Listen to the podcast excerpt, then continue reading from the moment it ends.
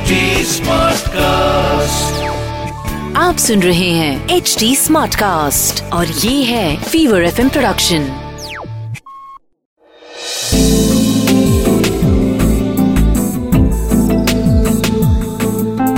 एक अधूरी कहानी। एक अधूरी कहानी कहानी वाला देव के साथ।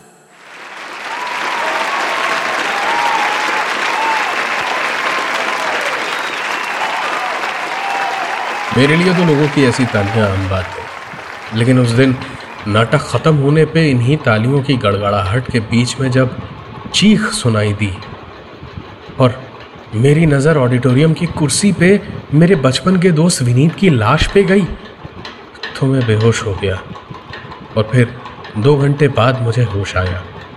मैं तो नाटक में बैक स्टेज था, दौड़ भाग में लगा हुआ था, मैं कैसे विनीत को मार सकता हूँ? और अगर मैंने नाटक के बीच में आकर उसे मारा होता भी तो भरे ऑडिटोरियम में किसी ने देखा तो होता ना? अरे आप मेरी बात का विश्वास कीजिए, सर। मैंने कुछ नहीं किया। ये मेरा एक ही दोस्त था, सर। मैं उसे क्यों मारूँगा? अमित अपनी यही बात बार बार पुलिस को बोले चला जा रहा था। लेकिन पुलिस ये मानने को तैयार ही नहीं थी। क्योंकि उसी सुबह विनीत और अमित में झगड़ा हुआ था और दोनों ने एक दूसरे को मारने की धमकी दी थी वो भी सबके सामने। वजह कोई नहीं जानता। अमित की फाइनल रिहर्सल चल रही थी और विनीत ने अचानक आकर अमित को पीटना शुरू कर दिया और बस, गालियाँ दिए चला जा रहा था, पागलों की तरह उसे मारे चले जा रहा था। लेकिन अगर उस वक्त अमित के साथियों ने दोनों को छोड़ाया ना होता तो शायद नाटक आज हो ही नहीं पाता। खैर, अमित को उस वक्त उसकी नाटक मंडली ने बचा लिया और कुछ देर आराम करके अमित वापस अपने नाटक की रिहर्सल और दूसरे कामों में लग भी गया। तय वक्त पे नाटक भी शुरू हो गया। हँसी मज़ाक, बेहतरीन डायलॉग्स के साथ जब आखिर में नाटक खत्म हुआ तो एक चीख सुनाई दी और विनीत की लाश ऑडिटोरियम की तीसरी लाइन में पहली सीट पे मिली। किसी ने भी अंधेरे में विनीत के पास किसी को आते या विनीत को निकलते नहीं देखा था। और अगर देखा भी होता तो बिना जाने पहचाने कौन भला याद रखता? अब एक तरफ़ तो पुलिस रात भर अमित का बयान ले रही थी, और वो एक ही बात रट्टू तोते की तरह बोले चला जा रहा था। और दूसरी तरफ़, पुलिस की ही एक टुकड़ी ऑडिटोरियम में सारी लाइट्स जलवा करके विनीत जिस सीट पे बैठा था, वहाँ और उसके आसपास देख रहे थे कि शायद कहीं कोई सुराग मिल जाए। पर कुछ नहीं मिला। इसी बीच, अमित की मंडली में जितने लोग थे, उन सबको पकड़ के बिठाया गया, पूछताछ हुई, लेकिन किसी से कुछ ठोस पता नहीं चला। और अमित के साथ साजिश रचने की शक के बिना पर एक लड़की को भी रोक के रखा गया था, जिसका नाम था आशा, जिसको अमित से बहुत प्यार था और दोनों को शहर का हीरो हीरोइन जोड़ा कहा जाता था। आशा ज़रूर अमित को चाहती थी, लेकिन अमित नहीं। आशा हॉस्टल में रहती थी। हॉस्टल में एक ही लैंडलाइन था और अमित के मोहल्ले में भी एक ही फ़ोन था, विनीत के घर पे। विनीत के घर का फ़ोन जब भी बचता तो विनीत बिना पूछे ही अमित को बुला लिया करता था और अमूमन तो अमित आशा से बात नहीं करता था, पर कभी कभी एक दो घंटे बात कर लेता था। दिक्कत अक्सर तब होती थी जब विनीत के लिए सीमा का फ़ोन आता था तो विनीत तब भी बिना पूछे अमित को ही बुला लिया करता था। विनीत के पिताजी बहुत बड़े आदमी थे। पूरे मोहल्ले में सिर्फ़ उन्हीं के घर पे एक फ़ोन था। काम के सिलसिले में ज़्यादातर वक्त बाहर ही रहते थे। विनीत अकेला एक काका के साथ रहता था। काका ने ही विनीत की माँ के गुजर जाने के बाद बचपन से विनीत की देखरेख की थी। अमित ही विनीत का इकलौता दोस्त था और विनीत के अलावा अमित की भी किसी दूसरे से खास कभी जमी नहीं। जानने वाले बहुत थे, लेकिन दोनों का दोस्त सिर्फ़ एक ही था। पुलिस अपनी छानबीन में लगी हुई थी। जब इंस्पेक्टर गौरव शर्मा, जो इन्वेस्टिगेशन के इंचार्ज थे, उनके दिमाग में एक तरकीब आई। उन्होंने आखिरी रो में जितने लोग बैठे थे, उन सबसे एक एक करके पूछताछ करनी शुरू की और सबसे एक ही बात पूछी। क्या नाटक के वक्त पे, बीच के इंटरवल में या और किसी वक्त पे, आपने किसी को रो में घुसते वक्त किसी तरह की परेशानी में देखा था? ज़्यादातर लोगों का जवाब ना में था। सिवाय एक आदमी के। उस आदमी ने बताया कि एक औरत इंटरवल के बाद जब लाइट्स ऑफ़ हुई, उसके बाद आई थी और थोड़ी देर खड़ी रही। फिर जरा मशक्कत करके अपनी सीट पे जाके बैठ गई। और क्योंकि वो बिल्कुल इन साहब की नाक की सीध में हो रहा था तो उन्हें देखने में बड़ी दिक्कत हो रही थी। अब रो वही थी या नहीं, ये अंधेरे में नहीं समझ में आया। इंस्पेक्टर गौरव शर्मा का शक। सही साबित हो रहा था। और क्योंकि मर्डर का मामला था तो ऑडियंस में जितने लोग थे, सभी का नाम पता लिखवा लिया गया था। इंस्पेक्टर गौरव शर्मा, जिनको शायद पूरा मामला इस एक वाक्य की वजह से समझ में आ गया था, बस मोटिव उन्हें समझ में नहीं आ रहा था।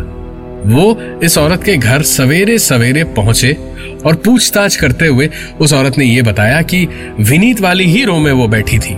और इंटरवल के बाद जब वो अंदर आई तो अपनी सीट पे रो की पहली सीट पे बैठा आदमी पैर नहीं हटा रहा था। उसे दो तीन बार बोलने के बाद उस औरत ने देखा कि वो आदमी सर झुकाए हुए शायद सो गया था। वो खुद ही धक्का दे के इसीलिए अंदर अपनी सीट पे जाके बैठ गई। क्योंकि वो पुलिस, कोर्ट, कचहरी के झंझट में नहीं पड़ना चाहती थी, इसीलिए वहाँ कुछ नहीं कहा उन्होंने। अजीब बात यह थी कि विनीत की लाश पे खून का एक कतरा भी नहीं था। पर फिर भी किसी ना किसी को यह समझ में आ गया था कि उसकी मौत हो गई है और वो औरत चीखी भी थी। लेकिन उस पूरी रो में सिर्फ़ एक यही औरत थी, जो विनीत से करीब तीन चार सीट आगे बैठी थी और आगे पीछे की रो में जो भी थी, वो भी काफ़ी दूर बैठी थी। तो आखिर चीख किसने मारी? और चीखने वाली को कैसे पता चला कि विनीत मर गया था? यह भी तो हो सकता था कि वो बेहोश हो गया हो या सो गया हो, क्योंकि शरीर पे तो खून नहीं था। अब इंतज़ार था पोस्टमार्टम रिपोर्ट का और फिंगरप्रिंट्स का। इन दोनों के आते ही सब कुछ साफ़ हो जाना था। अमित को इसी बीच कोई सबूत ना होने की वजह से पुलिस को छोड़ना पड़ा। लेकिन अमित के पीछे इंस्पेक्टर गौरव शर्मा ने एक कांस्टेबल लगा दिया था। पोस्टमार्टम रिपोर्ट आई, फिर फिंगरप्रिंट रिपोर्ट आई। और इंस्पेक्टर गौरव शर्मा ने लिफाफा खोल के रिपोर्ट देखी, मुस्कुराए और तुरंत चल पड़े खूनी को पकड़ने। गाड़ी सीधे जाके रुकी रेलवे स्टेशन पे। क्योंकि जिस कांस्टेबल को अमित के पीछे लगाया गया था, उसने पुलिस स्टेशन में फ़ोन करके इतला कर दी थी कि अमित रेलवे स्टेशन पे है। और इंस्पेक्टर गौरव शर्मा वहाँ पहुँचे तो देखा अमित एक लड़की के साथ खड़ा था। जो लड़की रोए जा रही थी और अमित उसे शांत करवाने की नाकाम कोशिश कर रहा था। और इन दोनों के इस बड़े जज्बाती से पल में इंस्पेक्टर गौरव शर्मा की कड़क आवाज़ ने खलल डाल दी। You both are under arrest भागने की कोशिश मत करना। तुम दोनों को गिरफ़्तार किया जाता है। अमित का तो चेहरा इंस्पेक्टर गौरव शर्मा की तरफ़ था, इसीलिए पहचान लिया उसको। और इंस्पेक्टर शर्मा की आवाज़ सुन के जब वो लड़की उनकी ओर पलटी तो उन्हें इस मर्डर का मोटिव भी मिल चुका था, क्योंकि वो लड़की सीमा थी। दरअसल विनीत का बचपन ज़्यादातर अकेलेपन में बीता था। माँ चल बसी थी और पिताजी अक्सर बाहर रहते थे। एक काका और अमित ही थे जिनसे वो थोड़ा घुलता मिलता था। इसीलिए थोड़ा सा तुनक मिजाज भी था। गुस्सा जल्दी आता था उसको। झगड़ा होने पे कई कई दिन सीमा से बात नहीं करता था। और ऐसे ही एक झगड़े के वक्त पे एक दिन विनीत का फ़ोन बजा। तो विनीत ने सीधे अमित को बुला दिया। दोनों के मकान आमने सामने ही थे। बस आवाज़ लगाने की देर भर थी। अमित दौड़ा दौड़ा आया और फ़ोन उठाया तो उधर से आवाज़ आई, सीमा की। रो रही थी। पहले तो अमित ने उसे चुप करवाया और फिर विनीत को बुलाने की कोशिश की। लेकिन सीमा ने उसे रोक दिया। उसके बाद से अक्सर ऐसा होने लगा।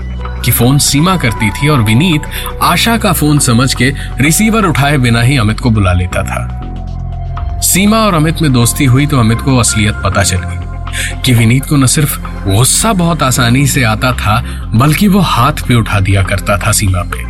और एक दो बार तो इतनी बुरी तरह मार दिया था सीमा को कि खून निकल आया था, अस्पताल ले जाना पड़ा था।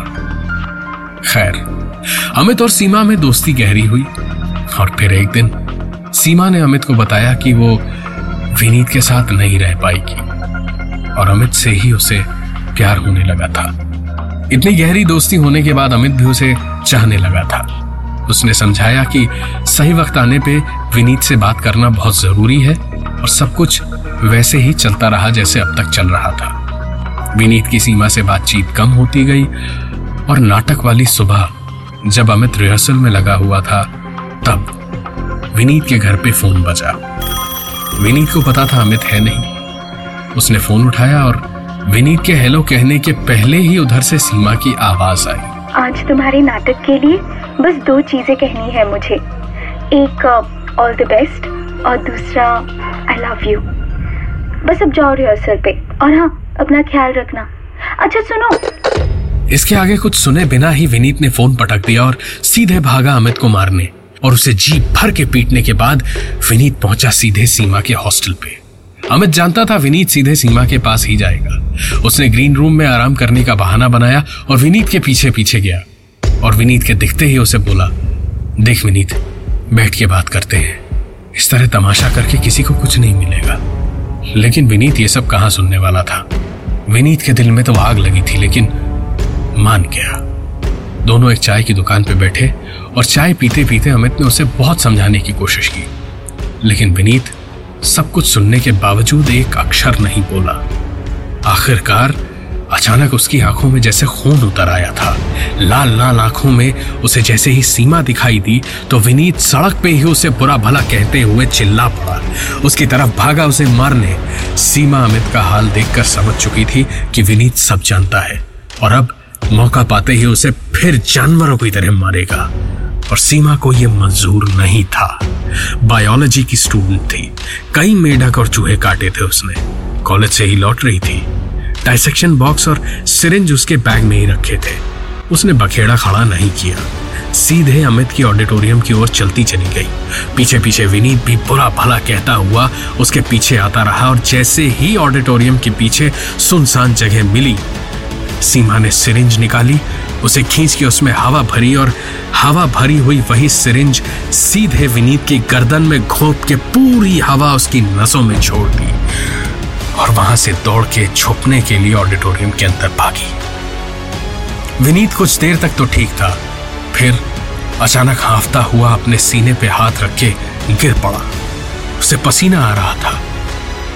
अजीब तरीके से हाँफ रहा था, जैसे सांस नहीं आ रही हो और फिर एकदम से शांत हो गया। विनीत हार्ट अटैक से मर चुका था। विनीत की लाश को ऑडिटोरियम के एक कोने में छुपा के रखना और फिर इंटरवल के ठीक पहले जब लाइट्स ऑफ़ थी, उसी वक्त पे, उसी सीट पे रखना, यही इन दोनों का प्लान था। और क्योंकि विनीत के शरीर पे कहीं भी खून का एक कतरा भी नहीं था इसीलिए लोगों को यह समझाना कि यह आदमी सो नहीं रहा है, मर चुका है, बहुत ज़रूरी था। तो नाटक खत्म होने के बाद तालियों की गड़गड़ाहट के बीच चीखने का प्लान सीमा का था। सीमा और अमित, इन दोनों को ही जेल जाने का उतना गम नहीं था, जितनी खुशी दोनों को इस बात की थी कि अब सीमा को बिना किसी कसूर के जानवरों की तरह पीटने वाला इस दुनिया में कोई नहीं था।